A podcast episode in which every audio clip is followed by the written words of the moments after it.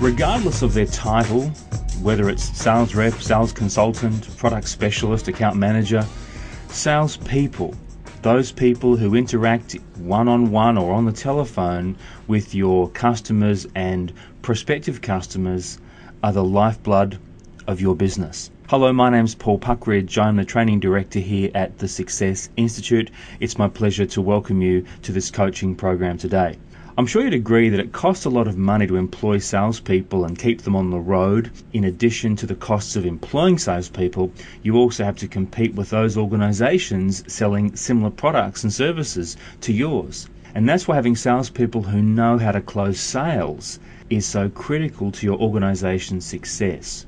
If your salespeople aren't using a particular sales methodology or process when they get on the phone or when they prospect for new business, they're probably not maximizing their sales efforts. In this one-on-one coaching audio program, I want to discuss three of the key reasons why customers don't buy from your salespeople. In other words, why can't salespeople close the sale? And if you want your salespeople to be able to close more sales and to be even more successful more often, I hope that you'll enjoy the next few minutes that we spend together. For many years, our organisation, the Success Institute, has been working with sales managers, organisations and sales teams to help them increase their confidence and their competence in managing their time, both in the office and on the road, as well as managing the sales process. As hard as you work or as hard as your salespeople work, you don't make any profit when you come second to a competitor. You might have the best brochures. You might even have the best product. Your salespeople might be dressed well and know all the ins and outs of the organisation.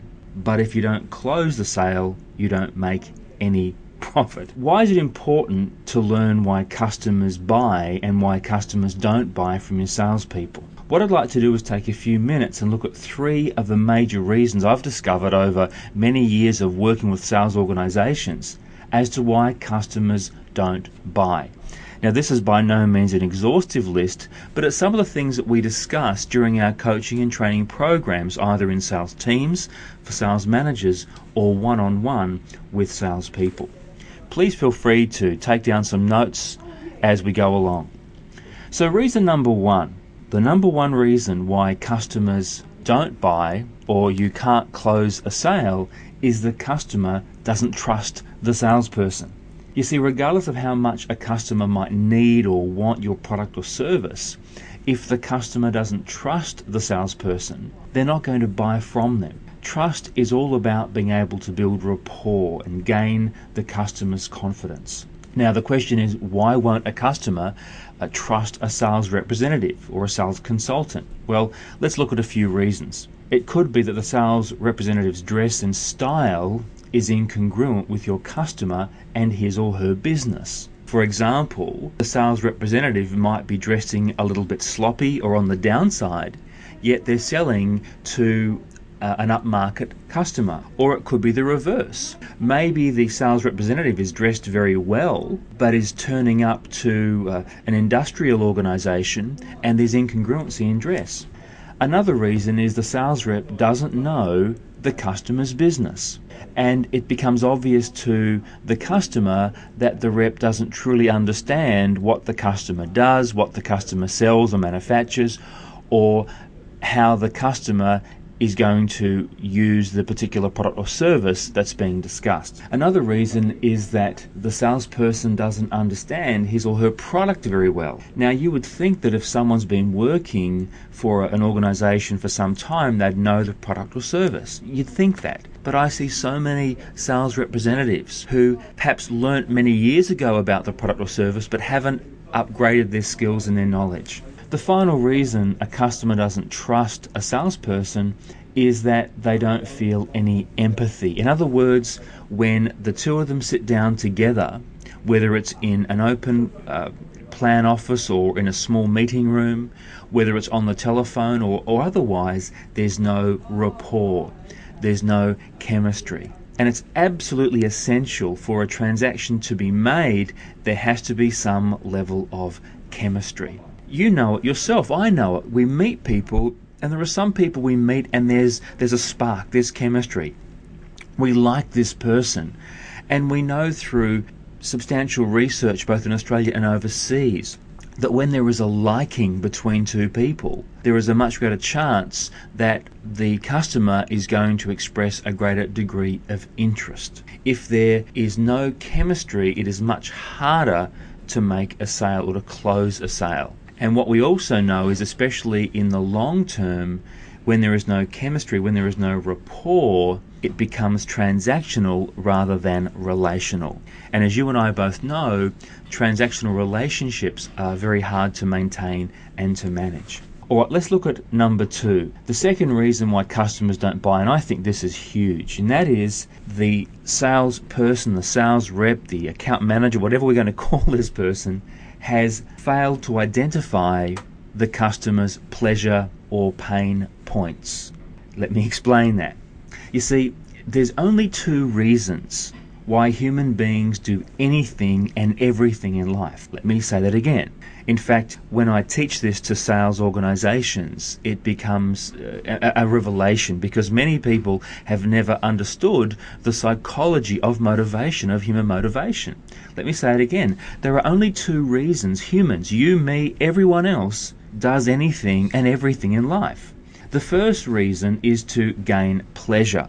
We do everything and anything to gain some type of pleasure. And the second reason is to avoid pain. Now, I'm going to explain this.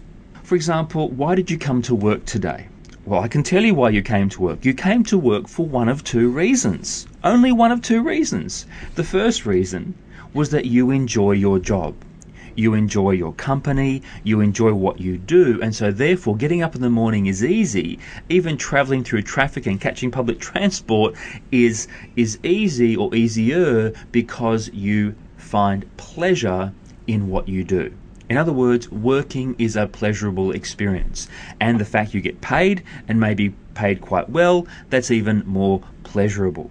And you know what is interesting? Sometimes people are paid less than what they believe they're worth, but they still turn up because the pleasure of their job is greater than the pain of not earning as much as they potentially could earn. The other reason you might have come to work today is to avoid pain. The pain of what? Well, the pain of going hungry, the pain of not being able to pay your mortgage, the pain of not having a job. And this applies to every human being. Everything we do is done for one of two reasons, to gain pleasure and avoid pain. You see, I believe the sales process is so easy, yet sometimes people overcomplicate it. The bottom line is this: customers and prospective customers will buy only for one of two reasons, to gain pleasure or to avoid pain. Now, by the way, which one of those do you think is the strongest motivator for customers to take action? You're right, it's pain. Let me give you a few examples. I don't know what industry you're in. It could be printing, it could be pharmaceutical, it could be automotive. But let's just go through a few scenarios. Let's imagine that we have a customer who runs a printing company, and he has a printing press, and he produces brochures and newsletters and letterhead and business cards. And we have a salesperson that's selling brand new printing equipment. Now, the customer is happy with his machine. It doesn't break down, it's paid for, does everything that he wants, and the customer is happy with his lot in life. The salesperson phones up or knocks on the door and tries to sell a brand new printing machine. Well, guess what? There's only one of two reasons why that customer would buy a new printing machine. One is to gain pleasure, or one is to avoid pain. Well, in this scenario, the customer doesn't have any pain. He's happy with his equipment. Yet what's going to happen if the salesperson starts telling him of the fact that this machine he's selling is very reliable and doesn't break down and has a preventative maintenance warranty and they have a service level agreement? All those things might be true, but the customer doesn't understand it or doesn't want to understand it because he has no pain. And because he has no pain, there's really no urgency to want to do anything differently. In saying that, the customer doesn't think he has a problem. He's happy with his equipment. He's not in any hurry to buy the piece of equipment. So therefore, even if the salesperson was to try and sell pleasure, In other words, the idea of having a more efficient printing machine. It would use less ink, it's more environmentally friendly, it costs less per page. While that would be a better strategy, if the customer doesn't think that he wants to improve those things, he's not going to express any interest. Besides that, the customer's pain of forking out money is greater than the pleasure of those benefits. Does that make sense? But what if the customer was having major dramas with his printing machine? It kept breaking down. He was not able to deliver his documents in time to his customers. Every day there was a major jam that caused the printing press to go down for an hour. Why would he be motivated to talk to the salesperson? Well, obviously, it's the avoidance of pain. Most humans will do anything to avoid. Think of another scenario. For example, why do you ring a law firm? You only ring a law firm generally when you've got a problem. What's a problem? A problem is pain. Why do you ring a law firm? You want the law firm to take away the pain. I'm using simplistic ideas here today, but I want you to understand that one of the greatest reasons why sales are not made, why closing does not happen, is because in the first instance the salesperson did not establish whether or not the client was moved to avoid pain or gain pleasure. And you might be asking, well, how do we determine that? Well, that's determined using a sales process. The process we use is called ICON, I-C-O-N, ICON. And it's a series of questions, and it's a process which the salesperson leads the customer through that works out whether the customer is motivated more by pain or wants to actually benefit by achieving more or doing more, which will automatically lead to the customer making some type of decision more often. What I've discovered is that there are some salespeople who have this mental blockage around closing sales. And that's because they think that closing is an event. It isn't an event.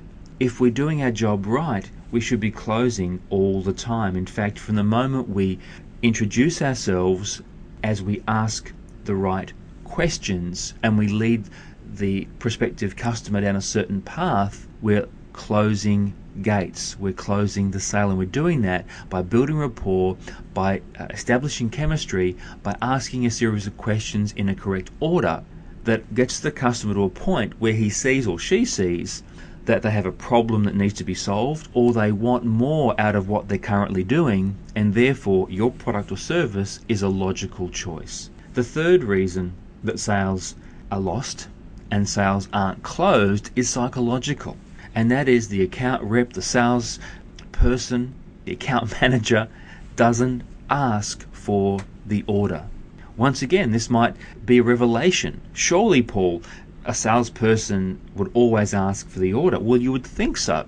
But there are many salespeople, especially those who perhaps have a lower level of self-esteem, who find selling challenging because they don't understand the process or they've had no training, that will get to the end of the sale, they'll write the proposal, they'll pitch the business, but they won't ask for the order, or they won't ask in the correct way, and therefore the customer says, well, I'll think about it. You see, as you and I both know, when we're meeting someone, we pick up vibes. Is the salesperson confident? Do they believe in their product? Do they honestly believe that this is going to help me? Do they want me to buy this? And I say that in a way which is positive, not negative. And if the customer gets the impression that this is becoming very uncomfortable for the sales consultant, it will become uncomfortable for them as well. So there we have it. 3 reasons why sales aren't made and closes aren't made either. Number 1, what was the reason? The reason was there's no chemistry, there's no rapport, there's no trust. Reason number 2, we didn't establish any level of pleasure or pain, and that really is critical. You have to establish why this customer is going to buy your product or service. Only one of 2 reasons, pleasure or pain. Or the third reason is you simply didn't ask the customer to buy. And of course, it's not just about saying, well, would you like to buy it? There is a technique, there is a process that we lead salespeople through during our ICON selling process. I hope you found the coaching today useful. I'm hoping you're going to put some of these things into practice. So before we finish up, let's just look at some ways you can use today's coaching session. Number one, I want you to be very aware of the chemistry and rapport that you create when you're with your customers and prospective customers. It's your goal to make sure that you establish chemistry. If there's no chemistry, the chances of you getting any further down the track are greatly reduced. Number two, you have to establish whether or not the customer is in pain or whether they seek greater pleasure via the product or services you sell. Remember, they are the only two things that will cause a customer to want to do something, make a different decision. And thirdly, are you asking for the sale? Do you have a process which automatically leads at the end of the questions, at the end of the appointment, to naturally lead to a yes, I will purchase it? Now you might say, but Paul, what about competing against a competitor, or if our prices are too high? Well, all those things can be overcome in many other ways, which we don't have time to talk about today. But what I've given you really are the main three. And you see, things like price resistance can be overcome by using the right questioning, by establishing pleasure and pain, by asking for the sale, and by building rapport. Does that mean if you use these ideas you'll close every single sale? No, not necessarily. But I promise you will close more often. Thank you so much for listening. I hope you found this coaching session today useful and practical. More importantly, I hope you use some of the ideas. So until we talk together, please enjoy every success.